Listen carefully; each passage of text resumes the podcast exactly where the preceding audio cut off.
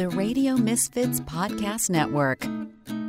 Welcome to Wine Women Radio, where we discuss what we're drinking and what's happening in the wine industry. Pour yourself a glass and enjoy the show. Welcome, listeners, to the Wine Women Radio Show. I'm Marcia Macomber, one of the Wine Women. My co hosts today are also wine women. Lisa Adams Walter is the founder and CEO of Adams Walter Communications. Welcome, Lisa. Thank you. I'm glad to be here, Marcia. Great to have you with us today. And we have Misty Rodebush Kane, who is the marketing director for St. Supéry Estate Vineyards and Winery. Welcome, Misty. Thanks, Marcia. Great to have you here. Likewise. Um, for our listeners who may be going, well, what the heck is Wine Women and what is the show all about? Wine Women is a nonprofit organization whose mission is to champion the advancement of women's careers in the wine industry by building strong relationships, essential business skills, and leadership among its members. The organization provides networking opportunities, training, and events throughout the year. And you can learn more about Wine Women at winewomen.net or the Facebook page, uh, Twitter, Instagram, LinkedIn. Just go out there and search for Wine Women org and find that. Uh, Wine Women Radio is a part of it. Um, it's been around for a little bit more than six months locally here in Sonoma, but now we are expanding uh, to a national audience, and we're really excited to be able to do that. We are actually in our new home base today, the beautifully appointed Panel Wine Lounge in Sonoma at 535 West Napa Street in Sonoma. It's open Tuesdays through Fridays, 3 to 9 p.m., Saturday, noon to 9. You can find a lot more details at panelwines.com but they are a public wine lounge serving wine by the glass, draft beer, and espresso. They're also a small event venue with unique European style space for your special events. They also have a distinctive global wine shop featuring West Coast wine and wine from France, Italy, Germany, Austria, Portugal, Australia, Chile, New Zealand, and beyond. And to top it all off, they have one of the best international wine clubs. So, if you are interested in learning more about the Panels Exploration Club, search them out at panelwines.com.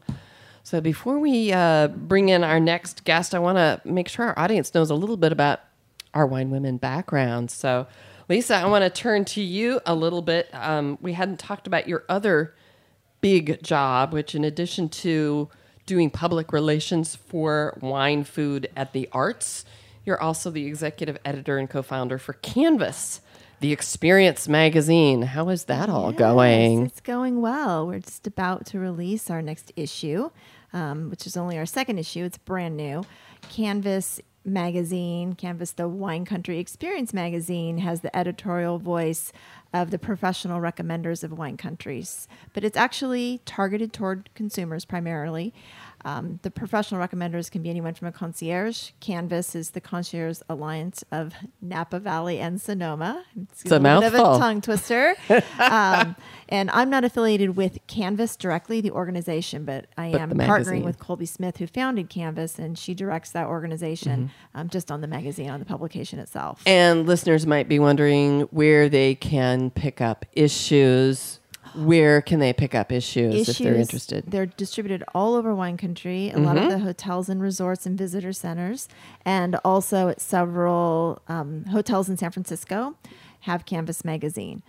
And we have a, a beginning to build a subscriber base, which is exciting. And the electronic version is also available online on Issuu. Very good. Very exciting. And Misty, not only have you served currently as director of marketing at St. Supéry Estate Vineyards and Wines, but previously with BR Cohn and some other things starting way back with AT&T long ago before you moved over into the wine industry. What's happening in your world right now? Yeah. So in my world, we're we're busy as ever. Um, feel like there's not a break in wine country any longer. And prior to um, in between AT and T and BR Cohn, I was with Foley Family Wines as well for quite some time. That's right. So, That's um, had quite a, a varied experience of the large portfolio wineries to single brands. So I'm um, loving helping um, Saint Supery continue to grow the brand and come up with new exciting ways to bring our wines to our consumer and wholesale Fantastic. customers.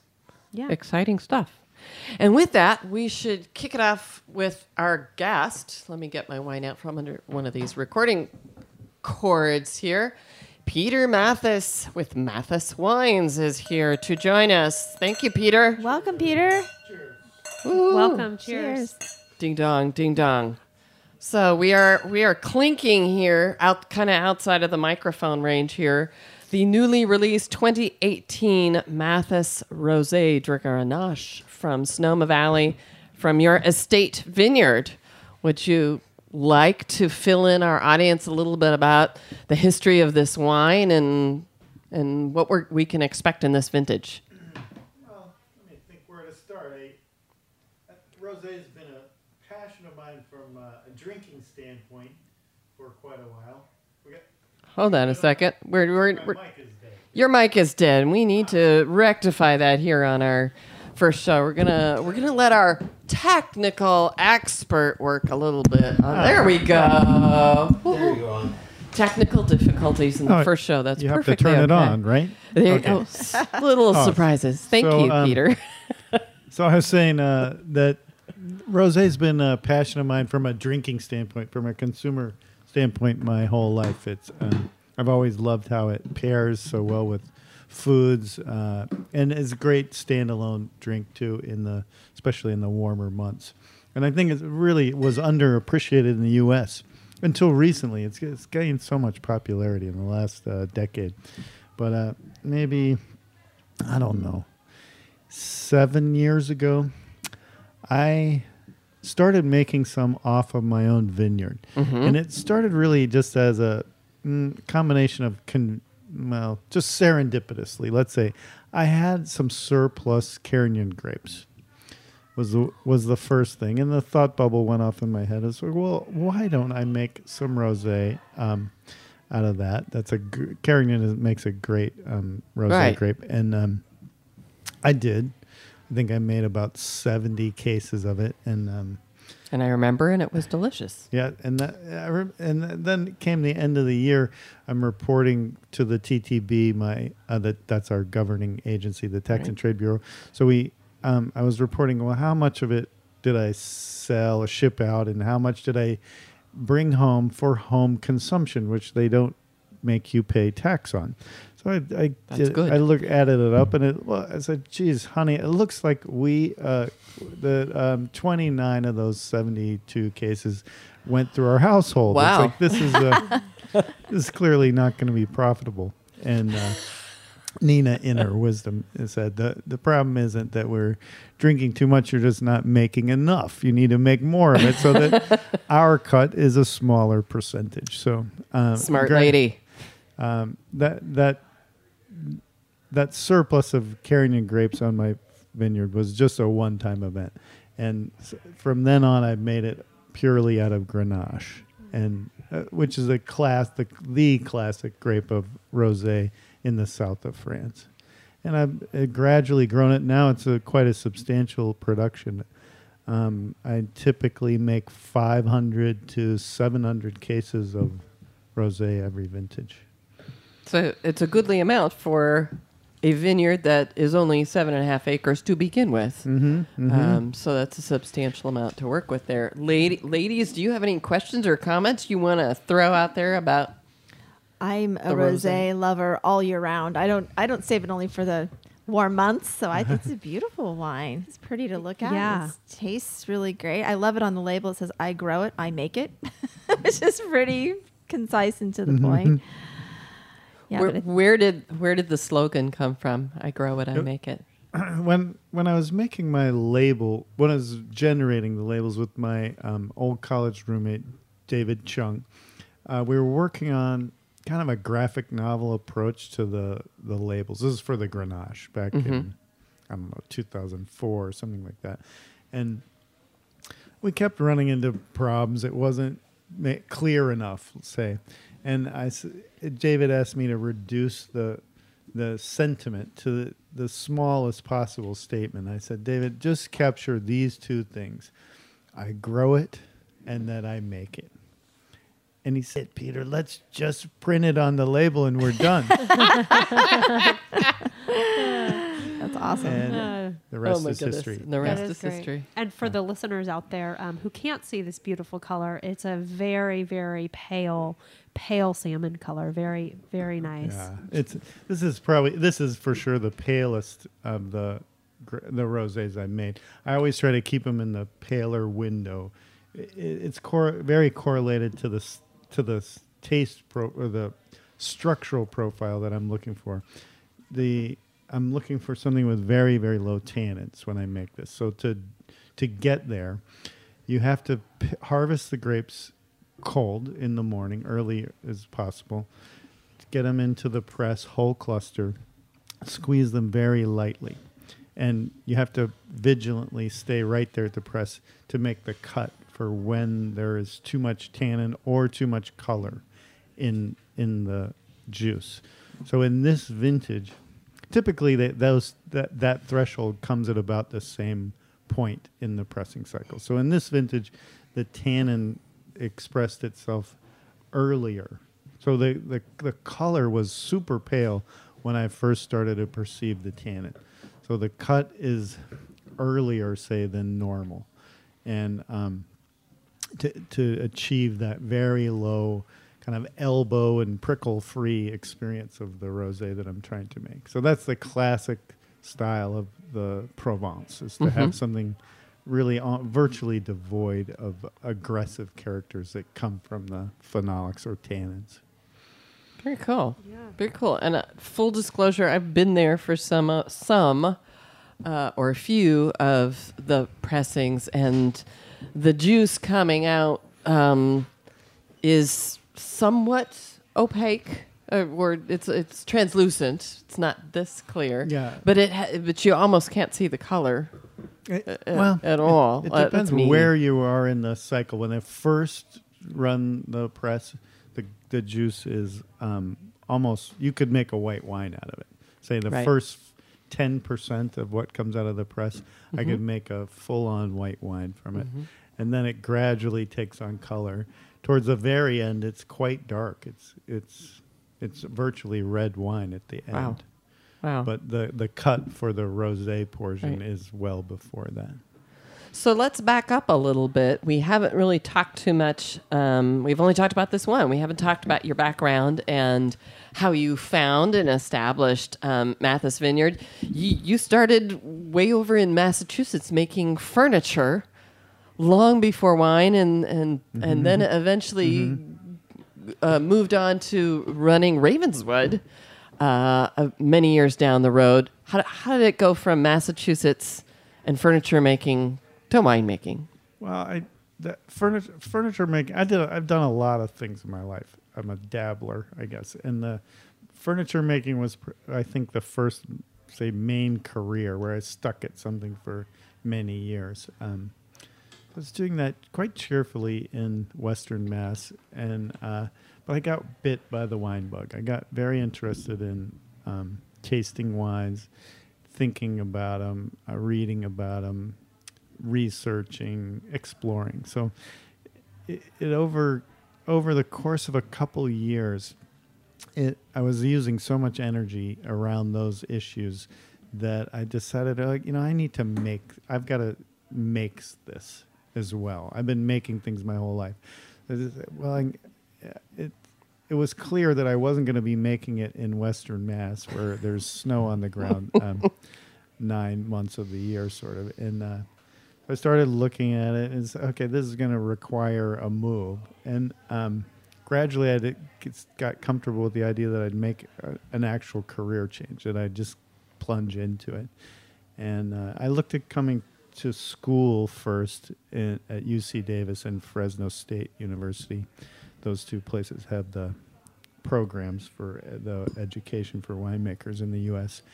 And uh, it just wasn't my style to go back to school. But I bought all the books, brought them home from both schools. I got the full curriculum, brought them home, and spent a year reading them.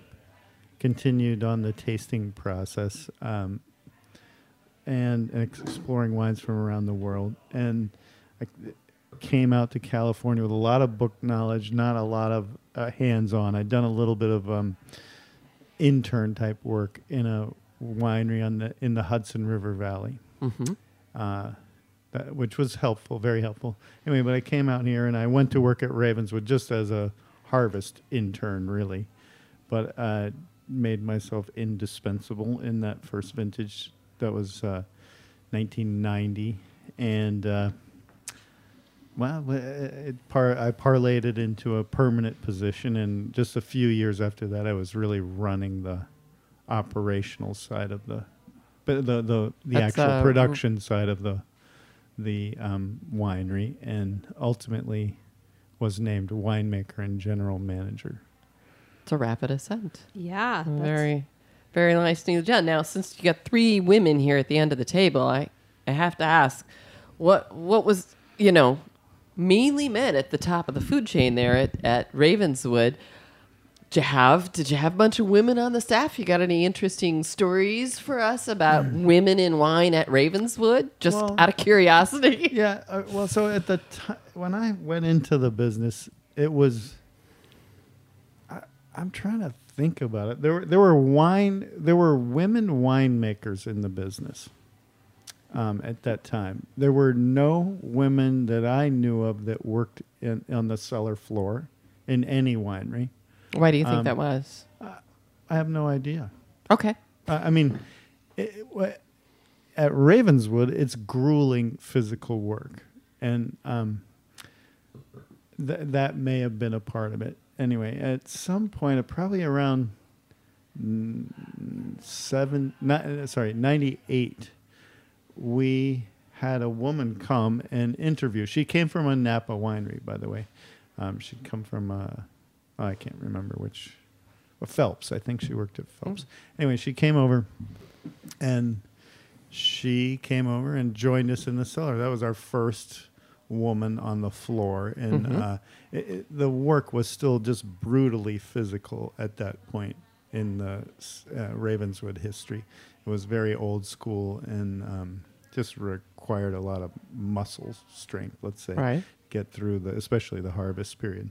Um, over the years, we as we grew, we um, we opened wineries with less that required less demands on the the workers, Mhm. let's say, and um, we had more and more women work on the floor, although it's still uh, dominated by men in the on the floor. I would say currently at Ravenswood's makeup, it's only men on the floor in full time positions, and then there's a number of women that join for the harvest period.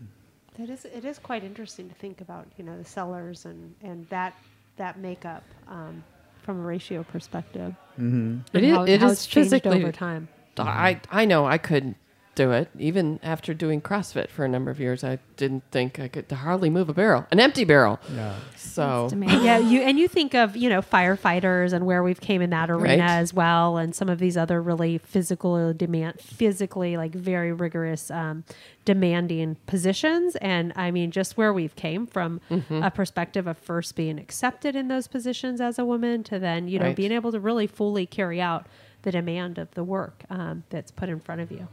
So I think it's nice, and we've had some different winemakers on the show as well that have been women, and they've talked to us about some of the challenges they faced with, um, you know, ranging from like a um, forklift not being the right size or really fitted to a woman, or Right. um, you know, just and then the general acceptance. So it's been interesting, and I've I've really loved to hear about how women have sort of Mm-hmm. established themselves in that space, and they're making it work, and they're very very successful from a winemaking perspective as yeah, well. So it's, very successful. yeah. so let's let's take a little bit of a jump. So we talked about your time at Ravenswood. When did your own vineyard be, appear on the mm. horizon, sort Yeah. of figuratively speaking? It, in the origin story, I mean, it was I always was pursuing that. That was the reason I came out here was to start my own business, and I had expected to just spend a f- two or three years uh, under a, a another company's roof. I'd always been self-employed throughout my life, and um, it was new to me, and I didn't think I'd like it. but I had. But you stayed 20 something years with Ravenswood, Yeah. so it stuck. um, uh, so I, the whole time I'm, my my eyes are on the prize was having my own brand and my own vineyard and um, but the work was exciting. It was growing so fast and they kept having uh, new opportunities for me. I got to do all kinds of things that I love doing building wineries designing processes. Um, uh, the art of winemaking is fascinating to me. The, the, and then the science behind it is also um, uh, dear to my heart, let's say. And uh, um, uh, anyway, let's. I didn't leave Ravenswood, as, as we said, for 26 years. Uh, In 1997, I finally found this property to um, purchase. S- smaller than I had imagined. You know, at only seven and a half acres, I was thinking I needed 20 acres or something like that. Um, and I ha- had accumulated enough money to actually buy the thing. And uh, that started, I, I spent a few years to clear the land and ultimately planted in 99 and 2000. Um, and I planted it to my great, the grapes that I love the most, Grenache. I wanted to make a Grenache based wine.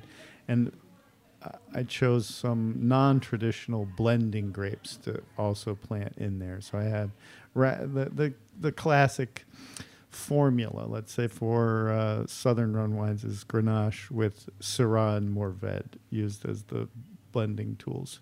Um, I by then I'd seen enough Syrah and Mourvèdre fr- from my work at Ravenswood to to have the feeling it just wasn't the right partner.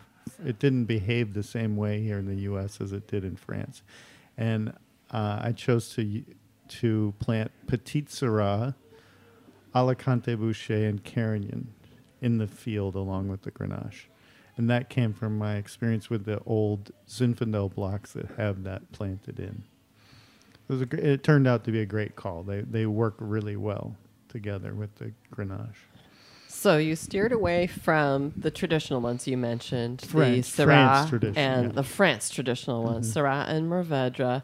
So I take it from your description that means uh, the way in which they ripen and therefore uh, the fruit flavors, the sugar, the tannins, the acid, it I was just different than what you were looking for. I think the, the, the important part is the flavor profiles. Yeah.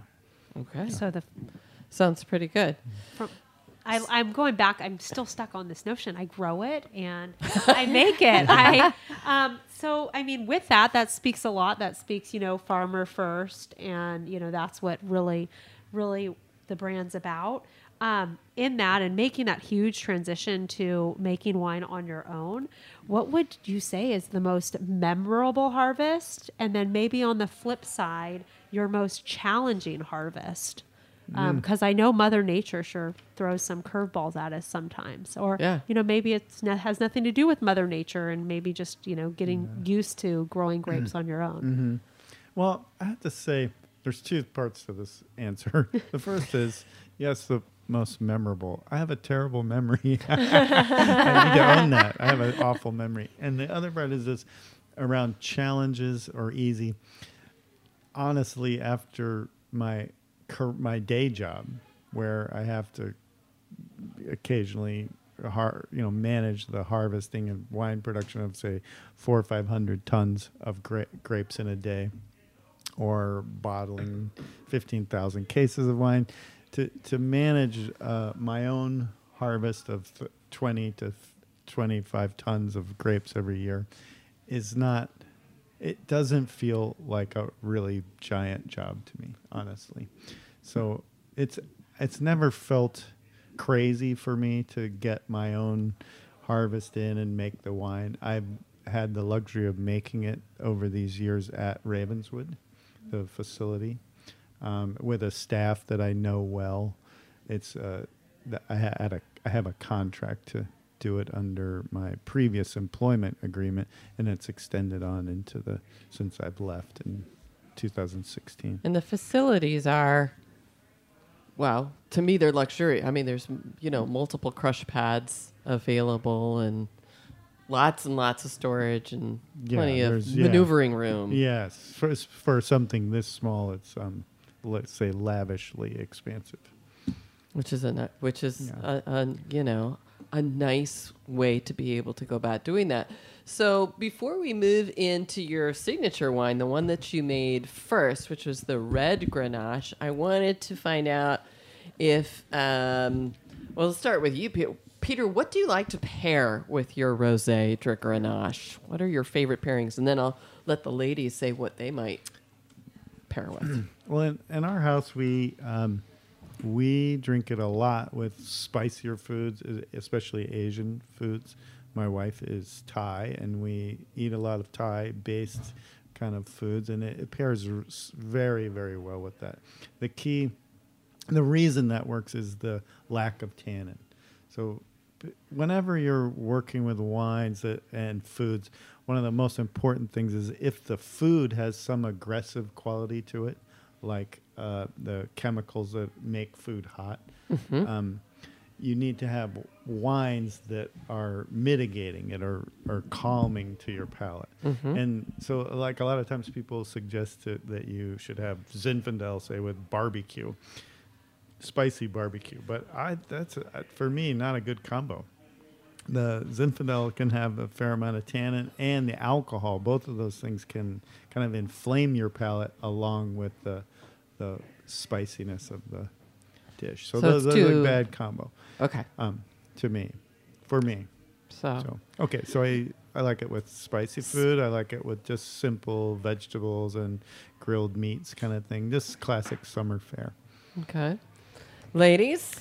I, I was thinking of, and you mentioned Thai. I was thinking of like fresh rolls with like the pepper dipping sauce would be mm-hmm. really Oh. delicious with this wine. It's just a, it's a very pretty, very delicate, and I I'm getting like really like rose petal scents that ar- arise out of it. So I mean, it's a nice um, sipper, like a nice way to mm-hmm. start the right. evening too. Mm-hmm. And there are even rose petals on the label itself. That's Are true. there? Yes. Yeah. And Yes. Salads. It's on a for you can't see it pretty well in this light, but there's.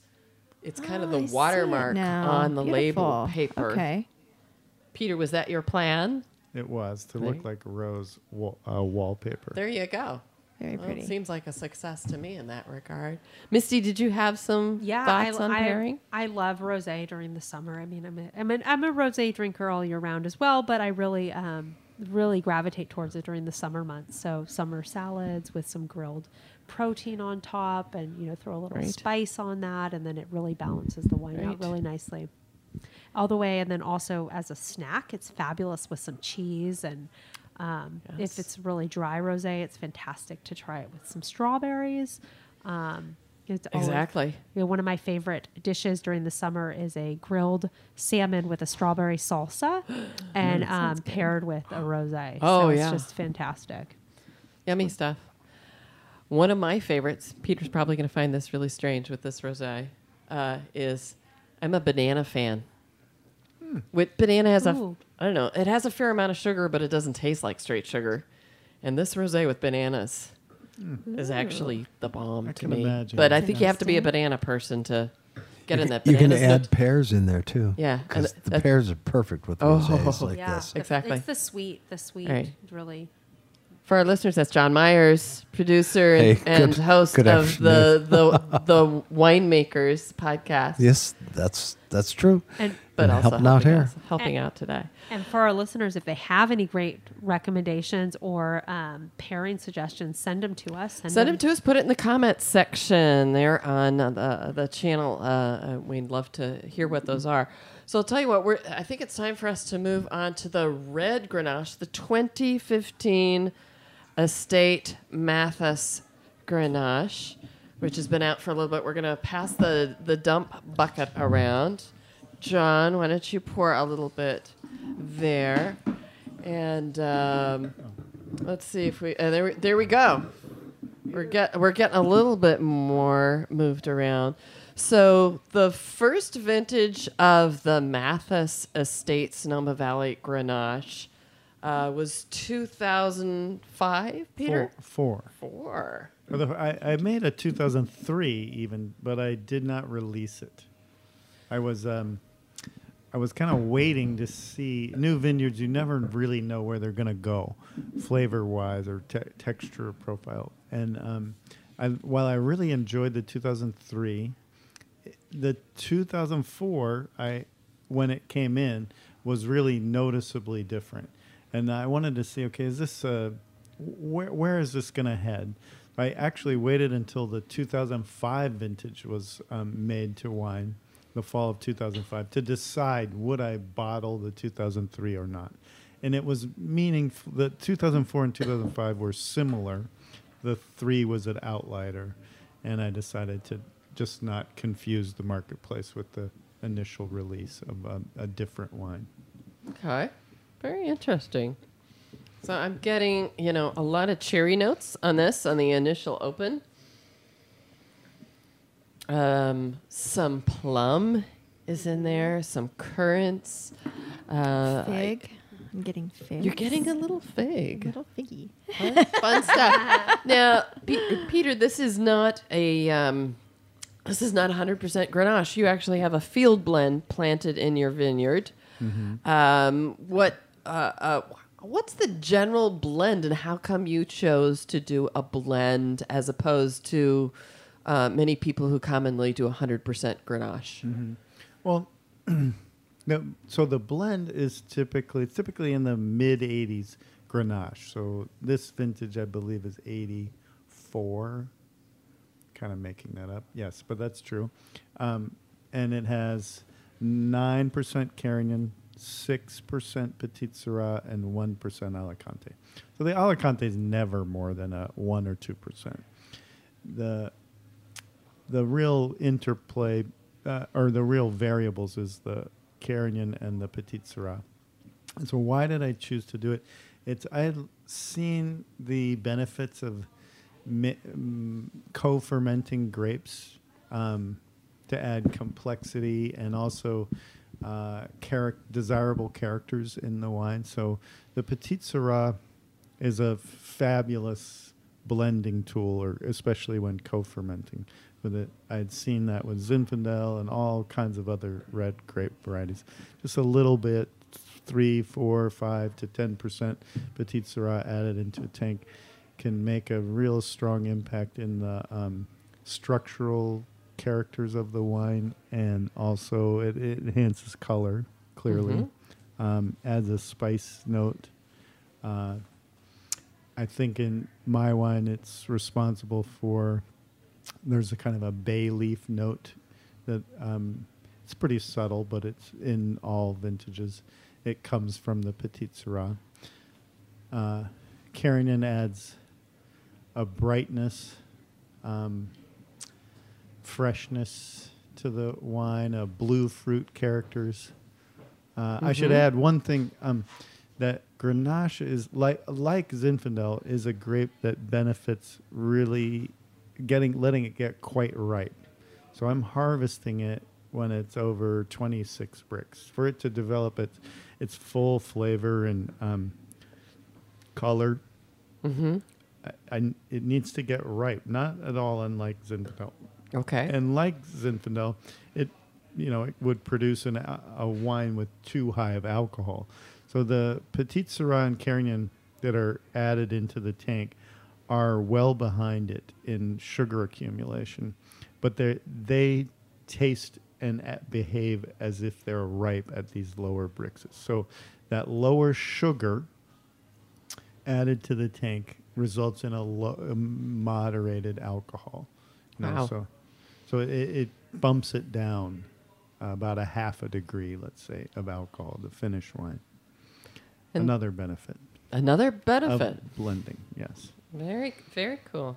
Ladies, did you have some questions? I see something going on. I see lots of feverish note I've- I'm taking taking here. lots of notes. I I I love that that concept of co-fermenting. I hadn't, hadn't really thought about it before, so I thought that was I don't neat know thing of to much. learn about. I don't know of. Uh, it's not predominant in the U.S. or in Northern California.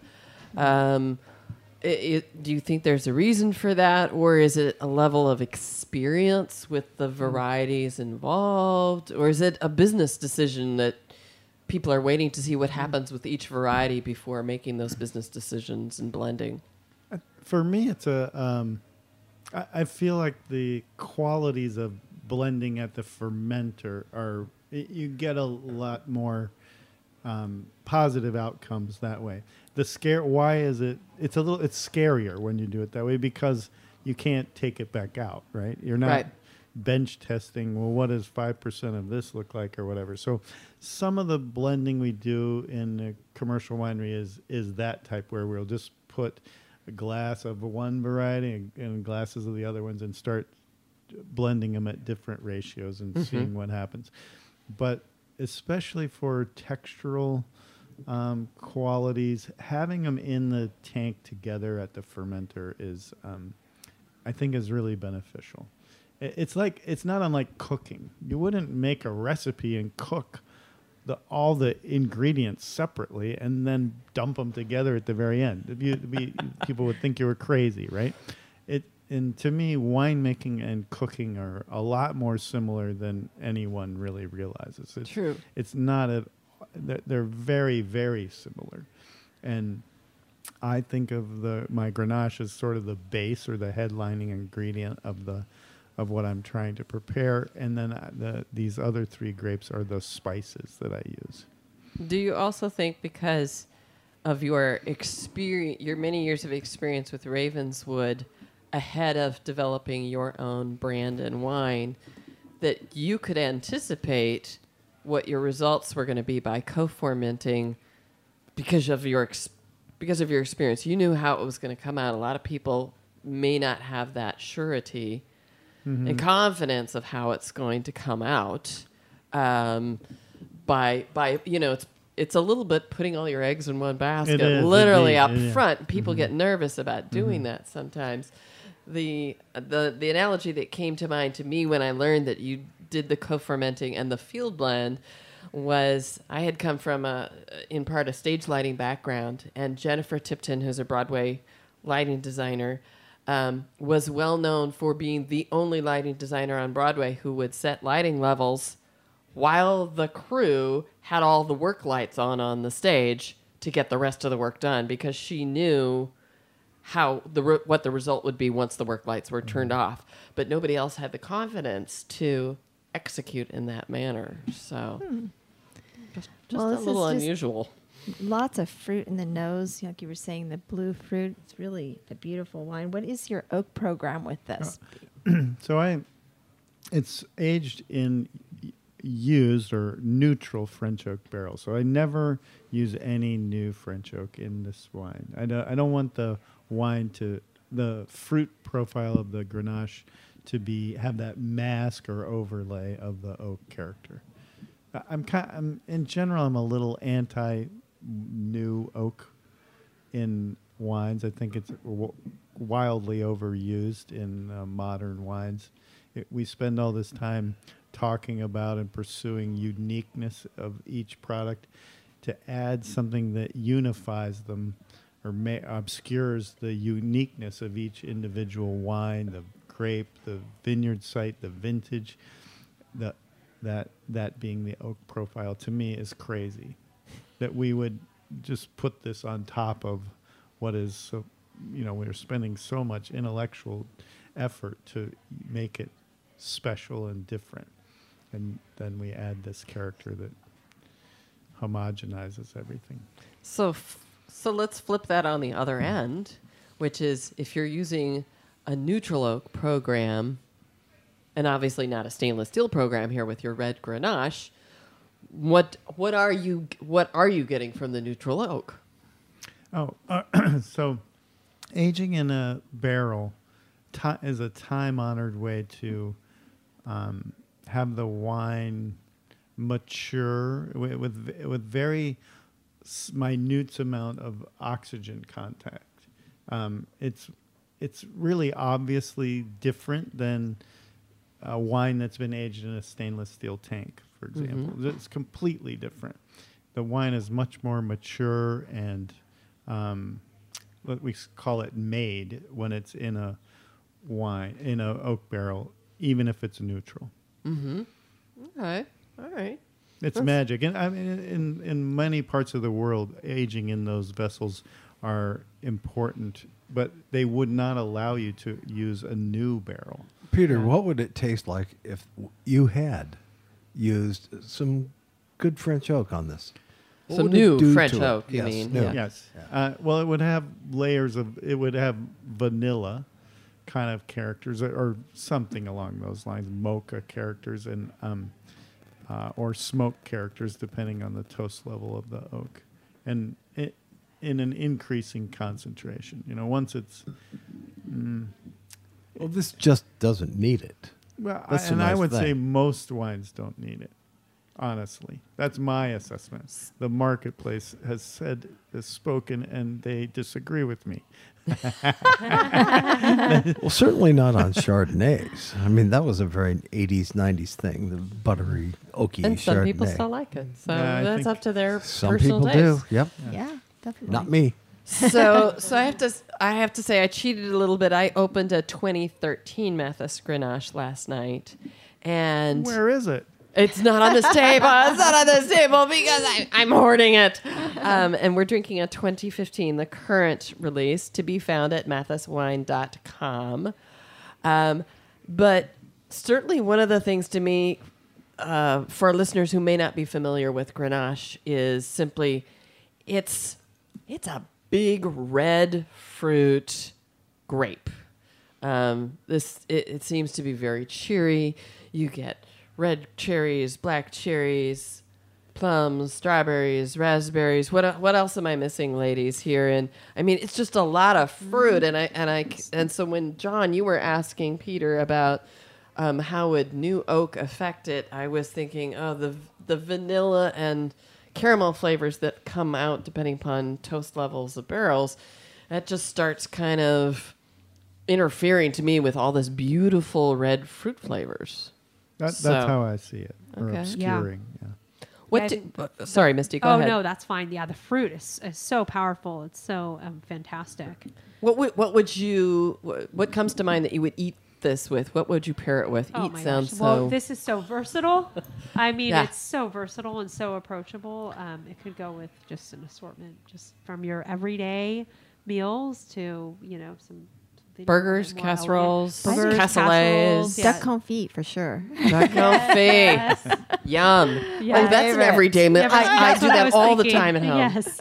it just, I don't know. It's just, that I love duck confit. I could just think this would taste fabulous with that. Peter, at the Mathis household, uh, besides all that wonderful spicy Thai food, uh, what else do you like we, pairing your Grenache? we serve with? it with all kinds of food. It, it really um, Grenache is noted, I would say, for its ability to pair with almost anything. So it just it's super versatile in terms of food pairing. Probably in my mind the most versatile of varietals. All right. Listeners, you, you heard it here first. Peter Mathis says Grenache is the most versatile variety out there. I also know that the Mathis Grenache is a frequent visitor to the Myers household. What do Yeah, you love and it. Joan pair Mathis Grenache with? Cassoulet, first of all, and Yeah. duck confit. Um, I do a lot of that. I Yeah. can I can do it with steaks. I can do it with burgers. I can do it with pizza. It's it well, it cuts across all of it. You know, you really don't have to have anything else. I'm I, I still have a bunch of years. You told me years ago to put away the Uber. I still have a half a dozen. maybe, you we know should, that. maybe we should start moving towards the Uber blend. Well, not to do that to Right. this show, but you know, you don't want to throw all that away. See, I'm not a big fan of spit buckets I know. at all. Me neither. Me neither, but I want to make sure we, make we it. get this all in here.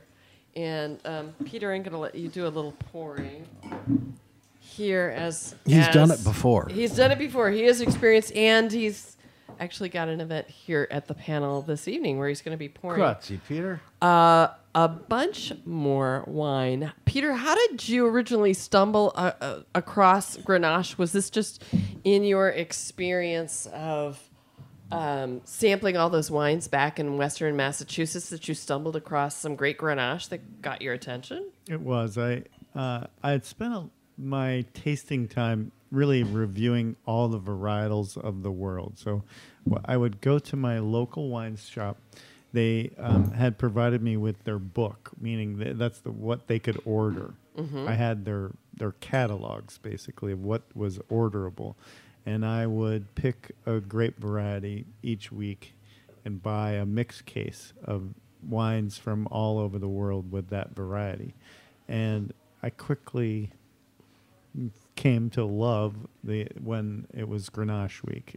I just loved the wines from made from that grape wherever they were made, but in particular the south of France, the classic Southern Rhône um, region is the kind of the heartland of the um, of the. now, are you Grenache. talking Avignon area? No, it's uh, near um, Orange. Okay, yeah, a little farther Yeah. south then. Yeah, Chat, like Chateauneuf du Pape. hmm of course. Uh, Yeah. Uh, the the the villages there, Vacqueyras, Carpentras, um, through that area, Gigondas. One of my favorites there. Yes. they're, they're all more or less. It just the got romantic on me. the Yeah. same wine. You know, they're they're blends that are do- predominantly Grenache, and then have varying degrees of um, Syrah and Mourvèdre in them, along with a few other grapes. So before we talk about um, the Uberland, giving the, uh, everybody a chance to to taste it and absorb and think about it a little bit. Um, today, while we're recording, it's actually a, we're getting one of those strange mid-May downpours an Atmospheric River, as it's being called at the moment. Um, but besides that, what's y- you know, since you grow it, I'm taking that you're familiar with what's actually happening in the growing stage in your vineyard right now. Can you talk a little bit about the growing season right now Yeah, I'm very very familiar with the growing. out there on your Yeah. Kubota tractor? yeah, I've been uh, yeah. So I um, I do all the farming on my vineyard myself. So uh, right, we've had a very wet spring, by um, historical standards, I think of the wettest since I've been here in California, and it's led to. Was oh, I should back up to say that my vineyard is on the mountainside in the hills above the town of Sonoma, and it's rel- It's very well drained and kind of droughty, poor soil. So my vineyard loves this extra water. It really leads to um, excellent growth in the springtime. So I've I probably have more growth at this point. That means kind of how long is a shoot at this point in its uh, life span um, than I've ever had, and I love it. It's great, and I'm There was loving so this, much water loving this this rain today. So the uh, that's a really nice um, Kickstarter for the rest of the growth that needs to get made before the plant kind of shuts down um, and just focuses on ripening. So the grapes, the vines are in um, right at the beginning of the bloom period. Maybe a bad thing, given the predicted um, one week of mixed weather. Looking for up. some shatter in there. Yeah, it, but I think you know, in some way, it might be beneficial too. It's too early to really say, but it, my quick assessment was that there was quite a bit of crop on the in the vineyard. So some shatter, as long as it's not crazy. Shatter is a process where the um, the blooms do not fertilize, and no uh, grape berry doesn't come into fruition. So um, and, and just to add a quick little clarification, the blooms don't require bees. no, they're they're self self. pollinate. Yes. Okay. For our listeners, uh, just so they know. Um, some shatter, as long as it's limited, would probably be a good thing in the Mathis Vineyard this year. Okay. Uh, otherwise, I'll be out there. I'll be cutting crop down. Let's say later in the year. Which always makes a lot of people upset to see it go away. But It's kinda for the health of the health of the vineyard. Yes. Yeah, or Okay. it's really not the health of the vineyard; it's the quality of the wine. Thank you for the Yeah. clarification. So cool. So it's so it sounds like given uh, as we see how the rain comes out and everything that um, vintage 2019 could be pretty big. Could be pretty big, and I and I, I want to harken back to Lisa's original question about um, favorite vintage, and you said memory, but Mm-hmm. um, having uh, yeah, I've known Peter for almost ten years. Um, the the first one that really stuck out in my head is like a big one, and that you said to me was like special was the 2010. 2010 that was a good, very good year. Yes. So um, For I- my vineyard, my vineyard does not necessarily march to the same drummer that the the rest of our region does. By the way, Is that because it's kind of tucked in? It's at the bottom of a mountain hill, and or, I don't know. that. I'm just curious. Could be that, and it could be the vineyard manager. Could be. Well, let. Oh, okay. So we'll pin it all on the vineyard manager. No, the vineyard Chuck manager is not uh, does not always do it exactly the way the rest of the business does. So Well, now now that you've put that out there for the listeners, you have to explain that a little bit. A little bit. What's a little bit different? What's one thing is your your rows aren't that wide, but maybe that's not what you were getting at. Well, I just uh, the I came into this um, with my, kind of my usual self confidence that I could figure this out. So I, I had figured out how to make wine, and I felt very um, comfortable asserting like an expertise at that side of the business. But once I got into my farm side, I realized how little I knew about the growing part, and uh, I started my vineyard doing it typically my way. It took I got a lot of good advice from people, then I ignored it, and I um, I planted my vineyard on uh, very very narrow rows, which seemed like a great idea to me at the time. That uh, I my theory was that the principal resource was sunlight and uh, that any sunlight that was falling in the middle of rows was just wasted money. And my vineyard was, remember, I wanted a 20 acre vineyard and I ended up with a seven and a half acre vineyard. So you were I was trying looking to. for like, oh, well, I need to use more of this land. So you're How trying to do 20 maximize it? acres worth in seven and a half. There you go. So I, my rows are four and a half feet apart, and um, which on a hillside is really narrow because the the hillside that side Mhm. slope. So um, I quickly found that there was no equipment really available to farm that narrow of row. So I, I ended up having to modify or build my own equipment that to go through the field, and um, well, anyway, I just I grow have it. not- I make the grow, farming yes. equipment. I make Yes. the wine. Done Well, I was done- gonna- I was done gonna- a lot of welding. Over I the wanted years. to add to the um, slogan. It should be "I grow it, I make it my way." I did it my way.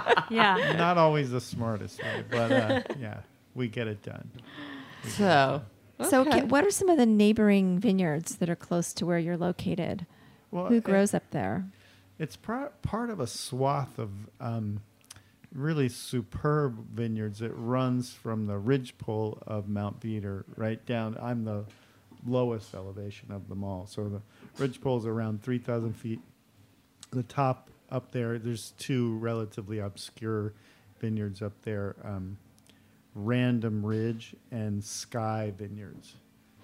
Um, Sky Vineyards was once pr- quite famous, I believe. In when I first came out here, it was famous, but it's um, anyway. It's they were no- also hit very hard by the 2017 wildfires. yes, they were. because they're Yes, at the top of the hill. Um, anyway, that that's at the top. The most famous vineyard in the there's about 25 vineyards that run spill down the hillside. Um, the most famous of them all is Monte Rosso. Mm-hmm. Uh, Okay. Hanzell is in that, although not contiguous. Um, and uh, Rancho Salinas is maybe not the most famous of vineyards, but it's certainly one of the the outstanding producers in the state and the Mhm. region. Um, And doesn't Richard Arrowood have Amapola Creek up He there? does, yes. Also, yes, there's a there's a number of really top quality. Petroni vineyards. is up there further Yeah. north from you, Yeah. and Um, So- Yeah, there's just some spectacular vineyards Right. from really from top to bottom. So we're closing in almost towards the end, and we've been sipping away at your high end, highly delicious, the Uber blend, not named for the driving right? no, but service. one of my favorites. But, Absolutely. yeah, exactly. John, you want to tell us John, you were how an it early adopter. I appreciate that. Yes. tell tell us about it. the origins of Uberblend. Uber blend. So uh, I start. This was I, s- when when I first went into the project. I had imagined myself um, kind of mm, following in the footsteps of the old vigneron in the south of France. I was going to make one wine in the and I was people would come to me and get the wine and it would disappear all by itself and it would just be one product from my farm. Um, within a few years, I realized number one, my business model was probably not exactly um, au courant with the marketplace. And also, my creative interests were getting peaked. It's like, what else can I make here? I always make things all my life. So I, I had these four very interesting grapes to play around with. I think starting in 2007, I started to make little cuvées on the side, blending different proportions of the, the grapes. Again, co-fermenting them, and just seeing what would happen. You know, what would happen if I made a Carignan centric grape? What would happen a Petite Sirah centric grape, like that? And um, after just a couple years, it was clear to me that I, there was something really interesting that I could do with a Petite Sirah base grape. So I love Petite Sirah. It's it can be, however, very difficult as a standalone variety because it's just so tannic. It can be vicious and also kind of monodimensional.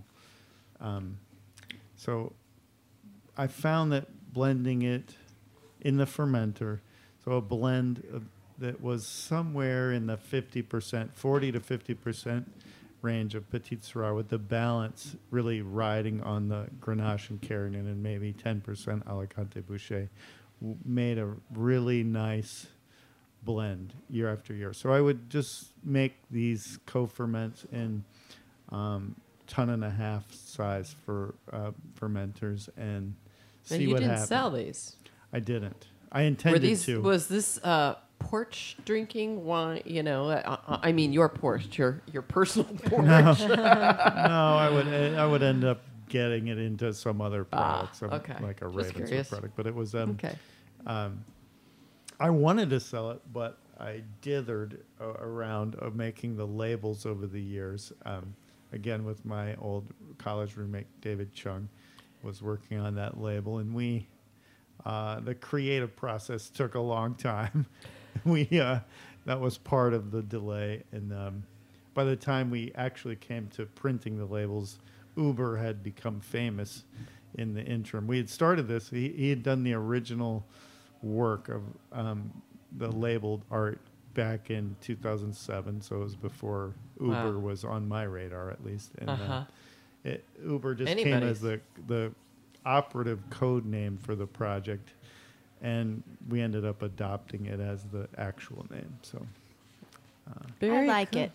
You like it? And Misty, Yeah. you were also talking a bunch about the label before we started recording. What were your observations in looking at all of this? Because you you started There's to so talk to us much going it. on. Yeah, I loved it. There was a lot of embossing and um, some UV coating, which is very fun. Like great texture and But it's I all so love, simple. I know. I love it's uh, the graphic novel. It comes from your original, um, sort of your original ideas and It your looks original almost like conception. a wood carving kind Yeah. of thing. Yeah. Like a, a That's- print from a wood carving or that sort of thing. David was famous in uh, in his college. He, he's a professional still is artist and a teacher, for it. art teacher at University of Michigan.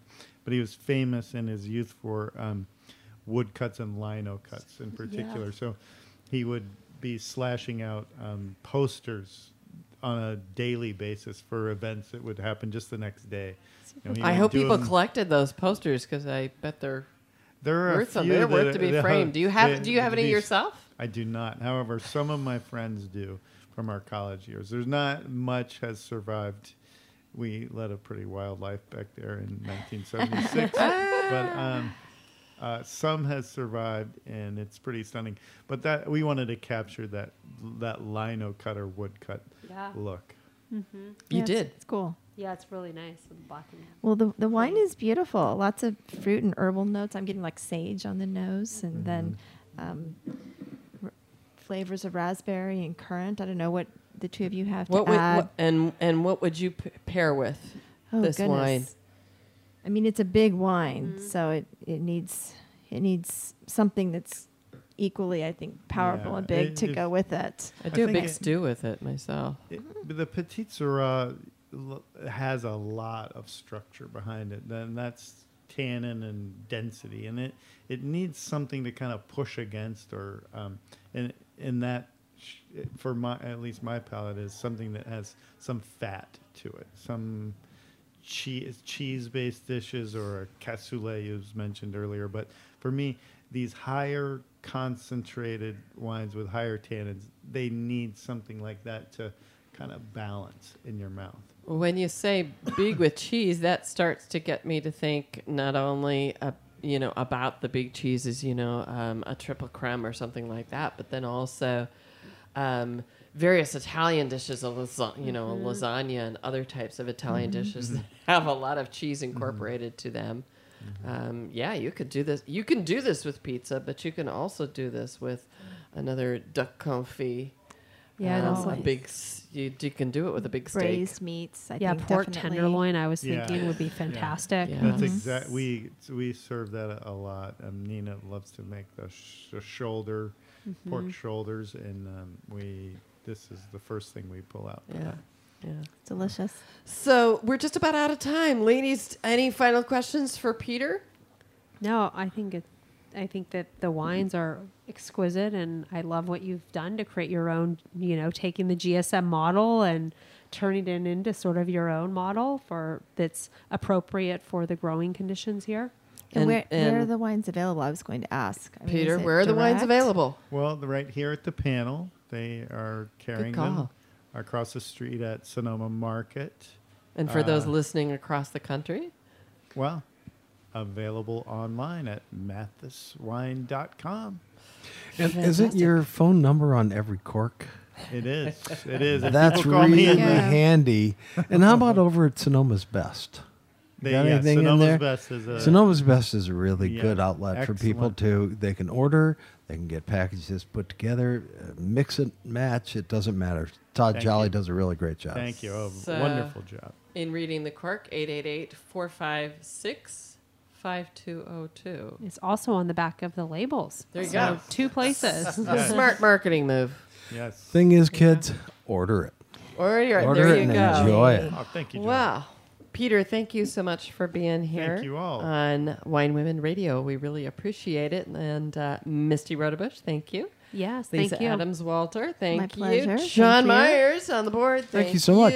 Thank you, And John. listeners, we hope you'll tune in again for another episode of Wine Women Radio. Bye bye. Bye. Thank you. Bye bye.